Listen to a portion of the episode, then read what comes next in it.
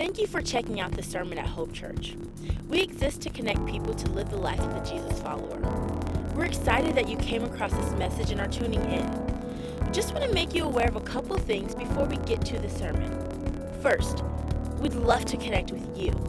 You can follow us on our social networks by searching at Hope Church L V. Also, be sure to check out our website, Hope Church Online dot com. There, you have access to other resources, information about who we are, and where we're going as a church, as well as an opportunity to give to what God is doing through our church.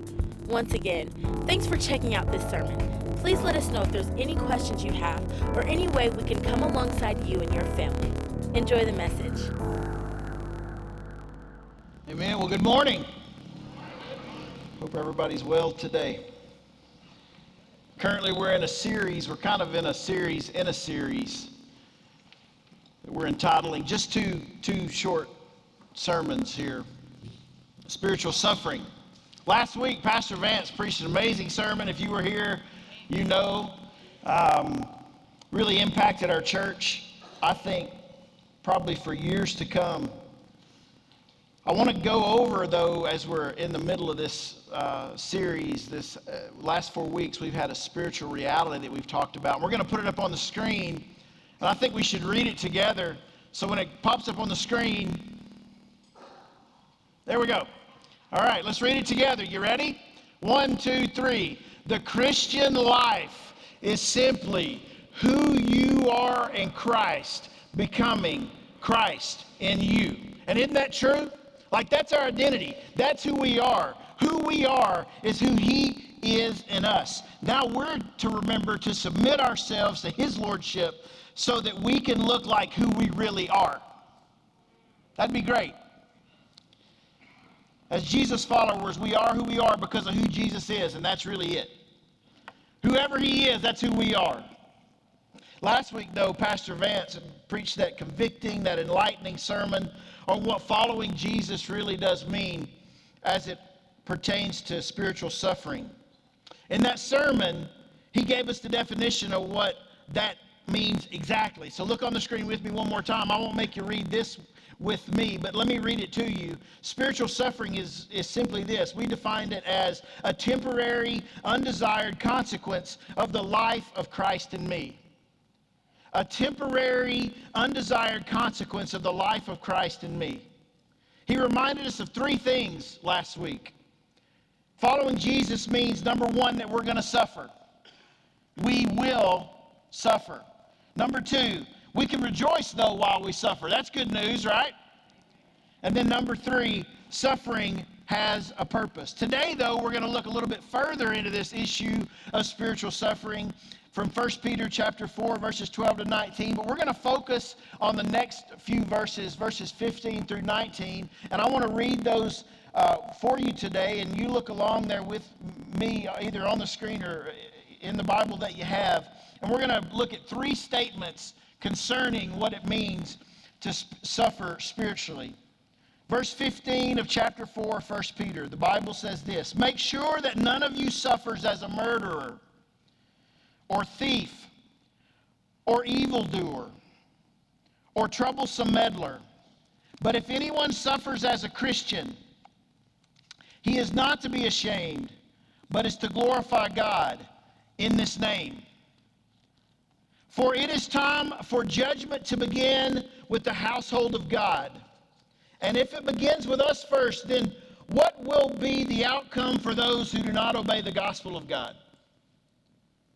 And if it is with difficulty that the righteous is saved, what will become of the godless man and the sinner?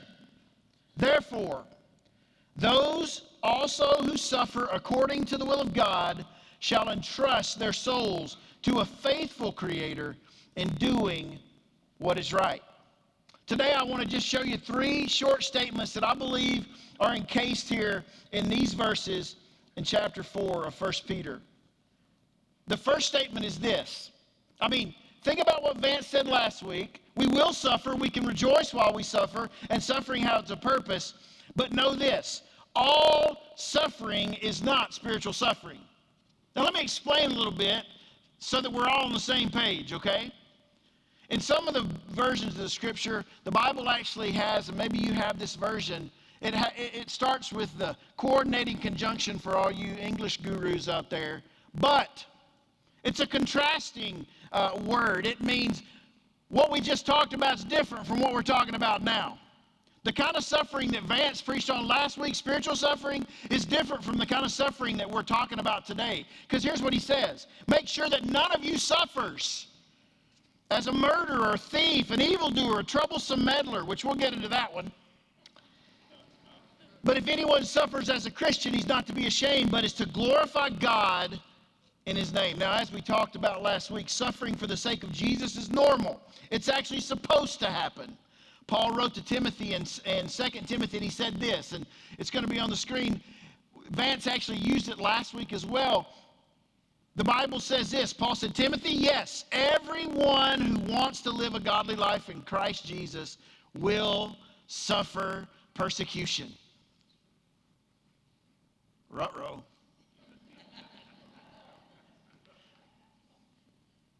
Uh-oh. Everybody who wants to live a godly life will suffer persecution? I mean, listen, either we believe the Bible or we don't, Nico. Well, that, that's not happening to me. Well, let me just read it one more time. Everyone who wants to live a godly life in Christ Jesus will suffer persecution. You see, the truth is, if you want to follow Jesus, Paul basically wrote and told us here that suffering for the, the sake of Jesus should be expected. We should expect it. It should be anticipated. Like you should plan ahead, right? We shouldn't be surprised. It's supposed to happen. I mean, think about it. Let's just go back and look at the eleven disciples after Judas left the scene. And talk about for a minute, a few years ago, Pastor Vance uh, preached a sermon, I believe it was in John fifteen, at the end of those, those um, chapters, verses seven or eight. And he actually told us or reminded us, those who were here or who heard it online, he, he told us how the disciples actually died, how they were martyred in the manner that they were martyred in. So let me just go back and, and, and kind of reiterate that, to prove what Paul was saying about everybody who wants to live a godly life. Now, these guys lost their lives. Here's how they died. Five of them were crucified. Andrew, Thaddeus, Philip, Bartholomew, and Peter. Bartholomew, he was all, he, crucifixion wasn't enough. They beheaded him. If you have kids here today, I, I'm doing my best. I got five kids too, so I'm not going to go too graphic, but because there's a lot more we could say. Peter was crucified, but he asked to be crucified upside down, as you've heard. Simon the Zealot was sawn in half. Matthew and James, the son of Zebedee, they were both beheaded. James, the son of Alphaeus, was beaten and then stoned to death. Thomas was speared and then thrown into an oven. John died on Patmos, we believe. Most people believe. There are some, though, that believe that he was brought off that island and thrown into uh, boiling hot oil and died. Now, we don't know if that's exactly true. That's tradition. But they all died for the sake of Jesus. Other people, Paul was beheaded. Dionysius, a first century believer, was beheaded. Timothy was stoned to death. Clement of Rome was thrown into the sea with a stone attached around his neck and drowned, and Ignatius of Antioch was thrown to the lions. He was praising God as they were leading him into the Colosseum. He said something to the effect of, "Today I will be sifted like wheat. I will be ground into wheat for the sake of Jesus by the teeth of the beasts." Others were thrown into kilns, if you know what a kiln is, or hot, scathing, scalding, boiling baths. Most were tortured before they died. And you know what? Today's no different. For us, it may be different. But all around the world today, these things are still going on. In fact, all over the world, people are suffering, and some are dying for one simple reason. And it was the reason that these folks died too, that the disciples and the, the, the, the church fathers, the first century believers died as well. And it was for one reason. And listen, the reason is the reason that you're sitting in this room today, probably. Because you believe in Jesus and you have faith in him. That's why they died. They died because they followed Jesus. They were Christians. The ones who are dying today are, are dying for one reason. The story that Vance told you last week, the video that we saw together that morning, a Christian only a month ago is dying for that reason, being held over a fire and burned as if she were an animal to be eaten. Still happening today. Our brothers and sisters all the world understand what I'm talking about completely. An organization called Open Doors, who serves persecuted Christians across the world, gives us these statistics, and they say that every month, three hundred twenty-two people per month are killed because of their faith in Jesus. For the same reason that you and I are here today to worship God, they are killed. two hundred fourteen average church buildings or, or locations are destroyed every month. Take the buildings, though, I guess.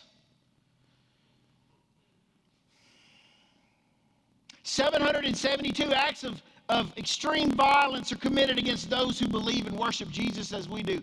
Every single month. Not every year, not every ten years, every month. And listen, that's the ones we know about.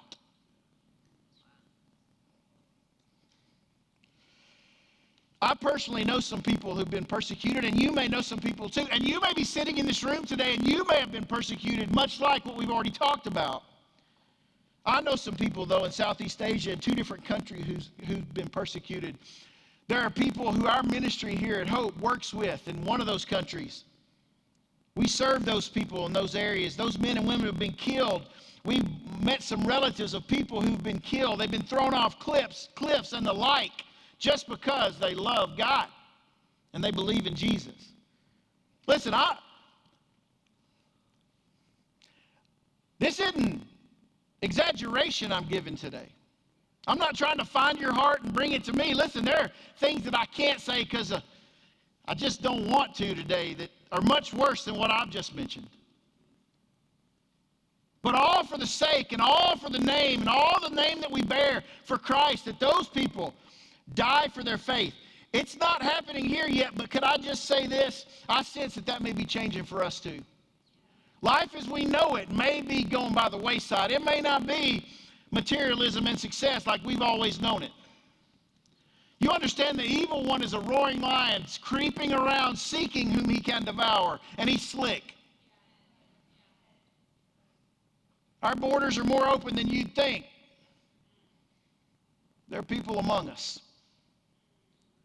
There will be wolves among you, Paul told us. There will be goats who act like sheep. I love what Peter says in just a bit about that too, that it starts here with us.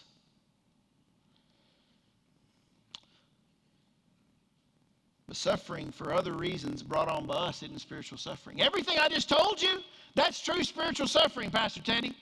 That's true. That's what it's like to suffer for your faith. And listen, if, if you would take the name of Jesus and put it to the side, we'd leave you alone. That's what spiritual suffering is. That means you're not suffering because of you. That means you're suffering because of him. That's spiritual suffering. But what Paul says, excuse me, Peter says here, we say Paul so much, we just, Paul wrote everything. What Peter says here, that suffering for other reason brought on, other reasons brought on by us is not spiritual suffering. Peter wanted his readers to be sensitive and aware of these things. So look at that first verse and look what he says in verse fifteen. He says, make sure that none of you suffers. And he, he goes on to say, as a murderer, a thief, an evildoer, a troublesome meddler. Suffer here is a, a, a command. This word is actually a command. He says, do not suffer. In other words, don't do this. And It's, it has a strong emphasis here too. We know this because the language has this, has this one word that means, listen, focus here, and this focus is this. Never suffer. Never, ever, ever do this. Never find yourself suffering because of these reasons. Don't ever.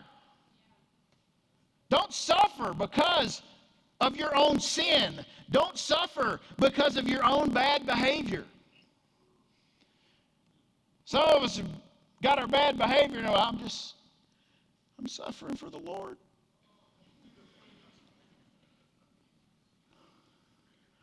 My dad only disciplined me when I needed it. Woo! I know that now. It didn't seem such at the time, but I understand that now. He always loved me, but listen, I was never able to get a, uh, by with or away from my bad behavior.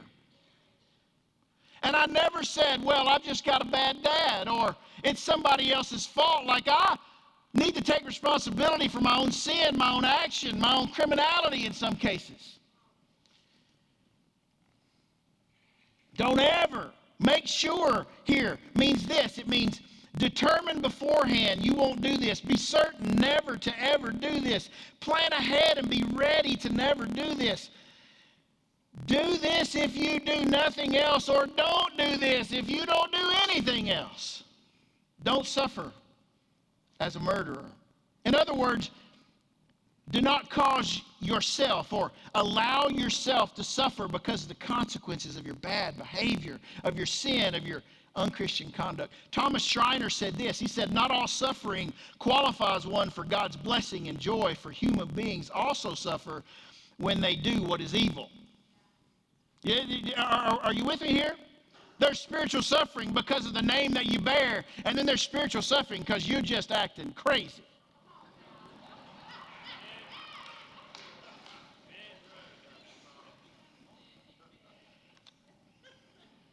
Stop.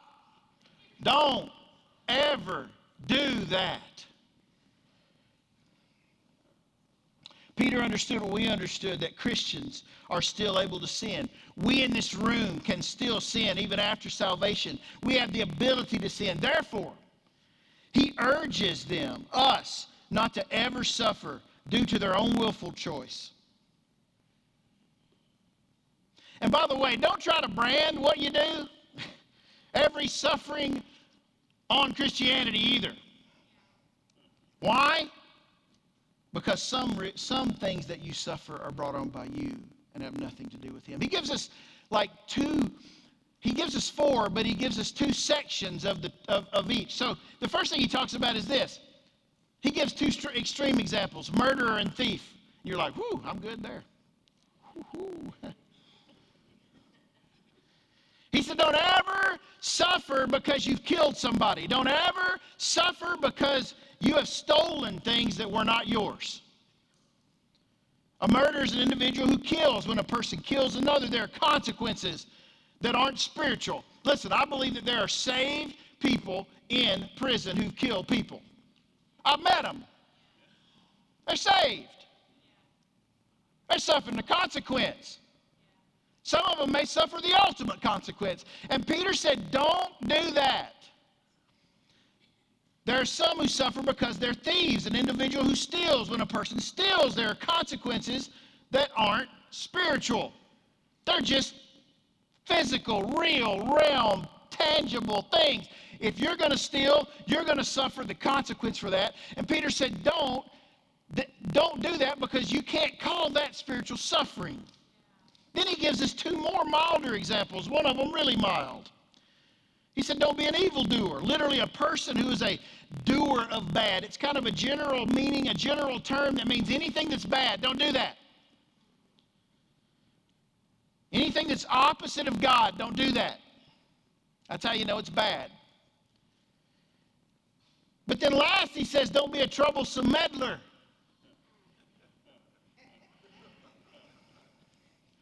We all giggle because we know those first three might not have gotten you so hard, but this one, uh-oh. It's actually two words put together. The first word that's put together in the Greek language is the word to belong to another. Something that belongs to another. The last word is the word overseer.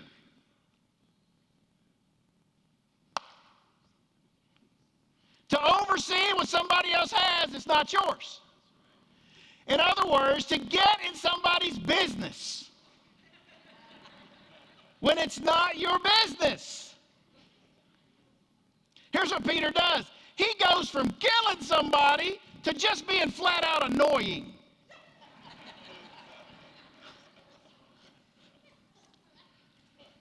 He goes from don't suffer because you've murdered to don't suffer because you annoy people or are always in somebody else's affairs.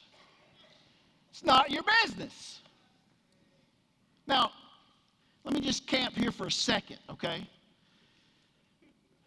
The reason that this list is important is not because I think I'm looking at a bunch of murderers or thieves, but understand this. Jesus raised a standard on that, and so what I know is, is that I am looking at a bunch of murderers and thieves. And if I had a mirror, I'd be looking at another one.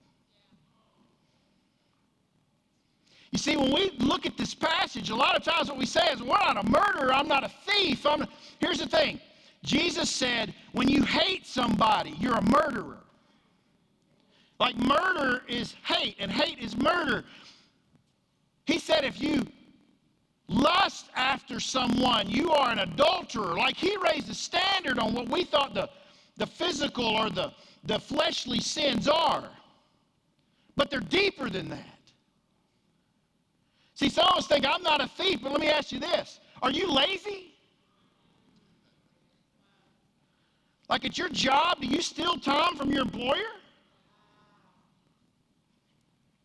You know that pencil that cost five cents? You took it. Listen, you say, Tom, that's just, you know, what do you call it? Borrowing?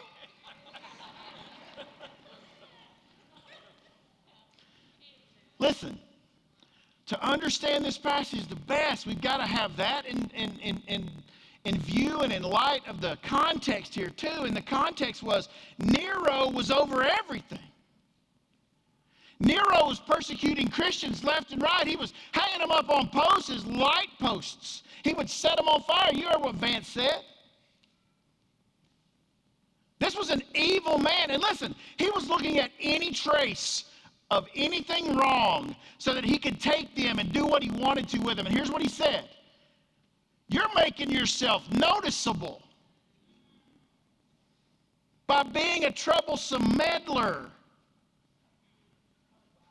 Listen, suffer for God on his timing and on his, in his ways, not on yours. You see, you, if you're going to kill somebody, if you're going to be a thief, if you're going to be a, a doer of evil, if you're going to be a troublesome meddler, all that's going to do is heighten where Nero could say, and those who are outside the faith in this culture could say, that's what Christianity is? Does that make sense? That's what it is? Listen, all suffering isn't spiritual suffering. He goes on to say this. Well, before I get to that, he makes the inference in the next verse that helps us understand this verse that we should actually be ashamed that we do that.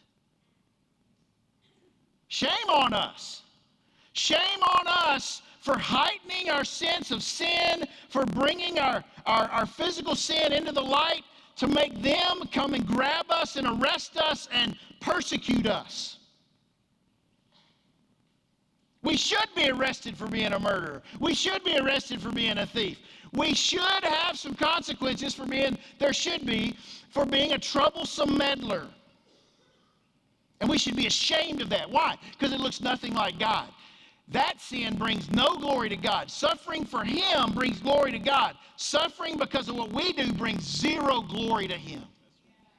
Zero. Peter says, like Pastor Vance talked about last week, following Jesus means we will suffer. We can expect it, but look what he says in verse sixteen. But if anyone suffers, there's the but again. There's the contrasting uh, conjunction for what he's talking about previously in verse fifteen. If anyone suffers as a Christian, he is not to be ashamed, but is to glorify God in this name. Do you know that the word Christian is only used three times in all Scripture? This is one of the places. The other two are both in Acts. Acts chapter eleven, verse twenty-six, and Acts chapter twenty-six, verse twenty-eight. The term Christian actually is a harsh term of criticism, but it's only used three times. It denoted that the person, listen to this, who wore this name, Christian, was saying about themselves that they were putting Christ as the center of their faith and life. Peter here is saying that by being a Christian, that'll bring glory to God by suffering for the faith that you believe in. Look at the words he uses. Don't be ashamed. And other, hey, listen, remember I told you just a minute ago that, that he said, don't ever do this. Like, don't ever, ever suffer for these reasons. He uses the same exact word here when he says this. Don't do this. Don't do what? Don't be ashamed of yourself for following Jesus. As much as I'm asking you, Peter said, don't ever be caught suffering because of your own sin. I'm going to ask you to do this. Don't ever be ashamed because you suffer for the name Christian, because you wear that name on your chest, on your forehead. Never, ever, ever be ashamed. See yourself as, as not, don't let people shame you either. Don't stay quiet. Don't renounce your faith. No reason to be ashamed. Instead, glorify God because of the name you have in Him. Be thankful of the name that you bear and that you even get to bear the name. Be thankful. A few years ago, I may have even told this story. If I have, bear with me. For those of you who haven't heard it, awesome. A few years ago, I was in uh, Southeast Asia in a huge city there. We'd been there for a week, week and a half, and um, we, we had done the mission that we had been asked to do, and I had twelve college students with me who, you know, college kids, they're invincible. You know, they do stuff that you're never going to do, you know, and they think they're going to be fine, and they always scare me a little. And they had done a great job that week, and we were walking out of the college campus we were on, and uh, one of them said, hey, uh, Tom, could we, uh, just a favor, just a favor here, could we eat American food tonight? Now, uh, you know, in this country, American food is not really that American. So I had the bright idea that I knew one place that would be totally American, and I knew we could go there. And I said, where are the golden arches? Because McDonald's and Coca-Cola everywhere in the world. And I knew I'd seen one, and so when I came out, I, t- I took a right, and I should have taken a left because it was just a couple blocks down from where we came out. But I took a right, and we walked for six, seven blocks, and finally I just said, I don't know where I'm going, which became very obvious to them. And we were in this intersection, and I promise you, it was six lanes one way, and they were on all four directions. And so th- there were cars everywhere, bicycles everywhere. And I just raised my hand, and I just said, hey, does anybody speak English? And this one kid, and a lot of them do, but they didn't, they didn't really want to talk to me. I probably looked odd raising my hand in the middle of the intersection. But the one kid came over, he said, I, I do. I said, where's McDonald's? That's all I want to know. I'll share the gospel later. Where's McDonald's? And uh, and by the way, I did, just so you know. So he, he told me. He walked with us the whole way. The next day, uh, I, I, I contacted him. The next day, he showed us around the whole city. It was really an awesome time that we had. I shared the gospel with him. He didn't give his life to Christ. Last thing I saw was the, the, the subway doors closing and him waving, and I just thought, you know, because I'd shared with him all day long, and he rejected, and he said, that's not what I believe. That's not what I've been taught. And uh, I didn't know if I would ever see him again. I had some friends that were going to come be missionaries there, though, full-time, about two or three months later. And I said, listen, when they get here, when my friends get here, I'm gonna I'm gonna give them your contact information. I want you to hook up with them, because I was almost for certain that God was doing something in his life, and if and if he was doing something in our life, that Michael and Shannon would get to be the the harvesters, if you will. Well, about six months later, he gave his life to Jesus. Probably two or three months after that, he emailed me. He said, "Tom, I need you to I need you to pray for me." I said, "Okay, what?" What can I pray for you about? In the email, he said, "I need you to pray." He said, uh, "I've been dating this girl for a while, and we had planned on getting married, and then I gave my life to Christ, and everything fell apart." And he said, "I feel like the it's literally the name that I bear has caused this to happen. Because I think if I put Christianity down," he said, because here's what she said. "It's either Jesus or me." And he said, "I told her, bye-bye." True story. You understand that the name that you bear, whether it's being killed or losing your girlfriend, it's a serious matter. Don't be ashamed. Like he knew there's something that's lasting, and it's not that. Like there'll be another girl. There'll be, yeah, listen, God's got somebody planned for me. And listen, this guy's heart was broken. He'd be planning for years to marry this girl. In that country, the government wouldn't let you marry until you're twenty-five. He said, "I gave it up, so pray for me, because I need to be stronger. But I got this name, Tom." Listen, he had that name all over him. So much so that he gave up everything that he wanted to be able to do it, to have it. Does that describe you? Would you be willing to give up whatever? Did you give up whatever? Why haven't you? Or is Christianity something where you walk in, you sing the songs, and you, and you leave and you wipe your brow? That's not spiritual suffering.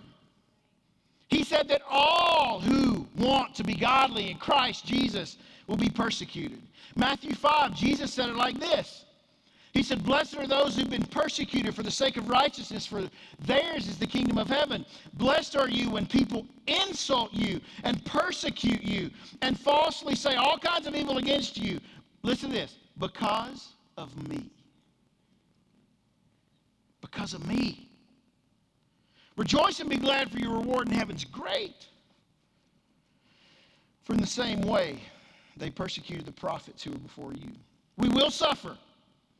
We should, we, but we shouldn't suffer because of our sin, amen?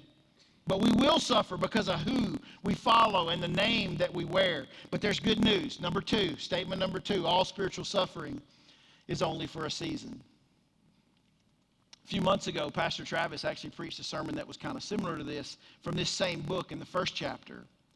All spiritual suffering is only for a season. He says, "For it is time for judgment to begin with the household of God." I'm going to stop there, because you say, "Tom, I just don't see that in there. Like, where does it say that all spiritual suffering is only for a season?" Well, there are two words that we know that these speakers had that meant time.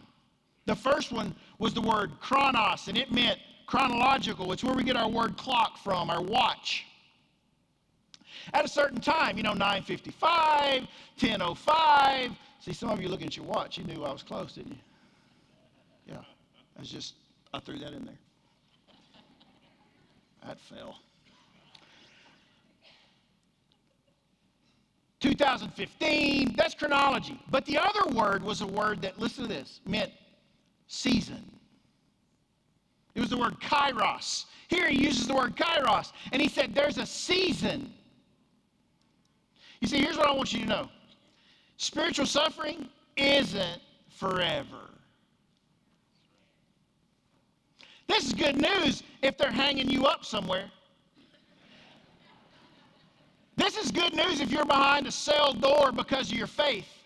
This is good news. This is good news if you're my friend who gave up his girlfriend. It's not forever. There's a season for it. There's a time. The season of suffering can only go so far and no further. Suffering isn't endless. God sets its parameters and allows its intensity. I mean, think about the story of Job. How bad he had it. Physically, lost all of his kids, lost all of his possessions. His wife and his friends didn't even believe in him. But Jesus rectified all that.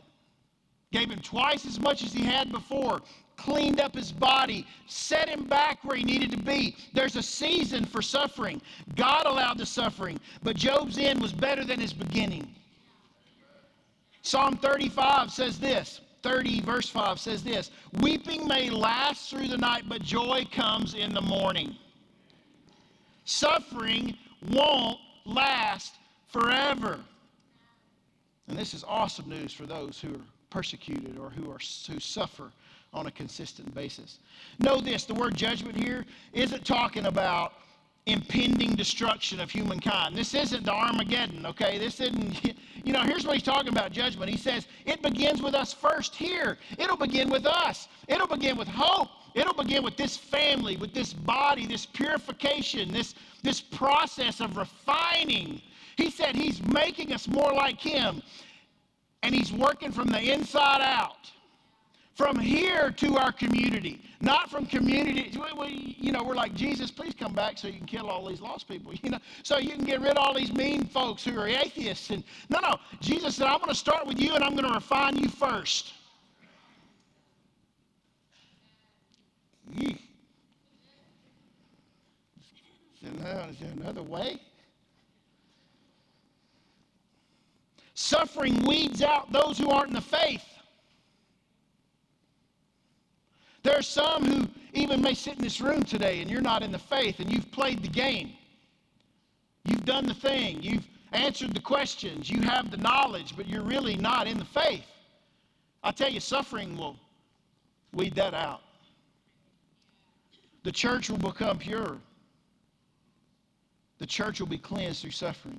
But there's a time and a season for it. And Peter says to his readers, the time is now. We're being refined. We're being purified. This time of suffering is actually a time of refinement, a purification. It's that process of refining gold.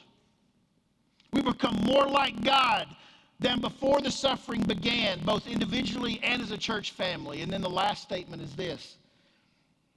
Not only shouldn't we shouldn't suffer because of what we do, because of how we sin, and we should understand that suffering has a season. Number three, in the midst of all spiritual suffering, know that God is big and God is faithful. We put that as simply as we knew how to put it. Trust in the Lord. We told, we prayed this morning. We sang about it this morning. Our trust in him.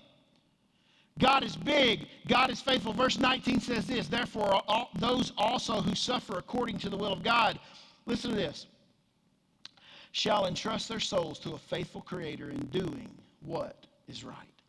Those who suffer, who are currently suffering, who are certainly suffering. And then he says this. Here's the phrase that gets me. Dave, here's the, here, here it is. According to the will of God. You ever notice how we use that phrase, the will of God? We say stuff like, well, it's just the will of God. I got that brand new promotion, big raise. It's the will of God. It's just God's will. Got a brand new car. It's the will of God. Look how God's blessed us. The will of God. We always think the will of God is only for our blessing.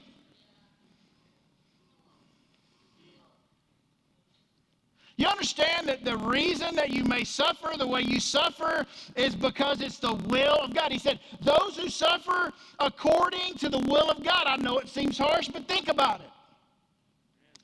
It is God's will for us to suffer spiritually as much as it is not his will for us not to suffer because of our bad behavior of sin.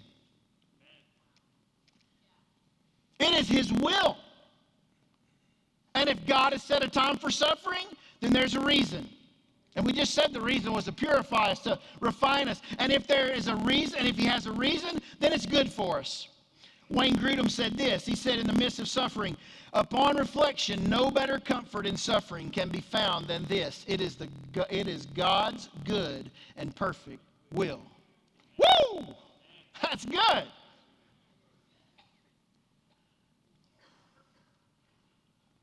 I don't know if we'll ever get to the point of understanding this like some of our brothers and sisters in Christ do, but it's still true. Listen, God's will sometimes isn't easy. God's will sometimes is a little bit painful. God's will sometimes is very painful. Amen? But it's God's will. And I'll promise you, it really is in the end for our good. He knows what he's doing. He knows the direction that he wants to go. He knows the end of everything. He is big. He is faithful. He said that what those people should do, because it's the will of God, the ones who are suffering, they should entrust their souls. They should entrust themselves. This word entrust means to put or to place. Listen to this. Someone to the care or protection or of another. God, I... I trust you to protect me. I trust you to care for me. I know that you're going to do what's best for me. We should trust our lives with him. Put your life and your suffering into his hands. Trust him. Why? He tells us the very last two words. Because he's a faithful creator. He's a creator. He's big. I don't know anything bigger than the one that created everything I see. And don't see, and read about, and things we can't see that are in the deepest part of the ocean or in the corpuscles of our very body. He created all of that. He's big. I like trusting somebody like that. Amen. The Bible says that not only is he big, he's also faithful. He, he uses that adjective to describe who God is. He's faithful too. He will never leave us or forsake us. Paul wrote to Timothy and said this. He said, when we are faithless, he is faithful. When we have no faith at all, even in him, he has all the faith in us. He, he is faith, not faith.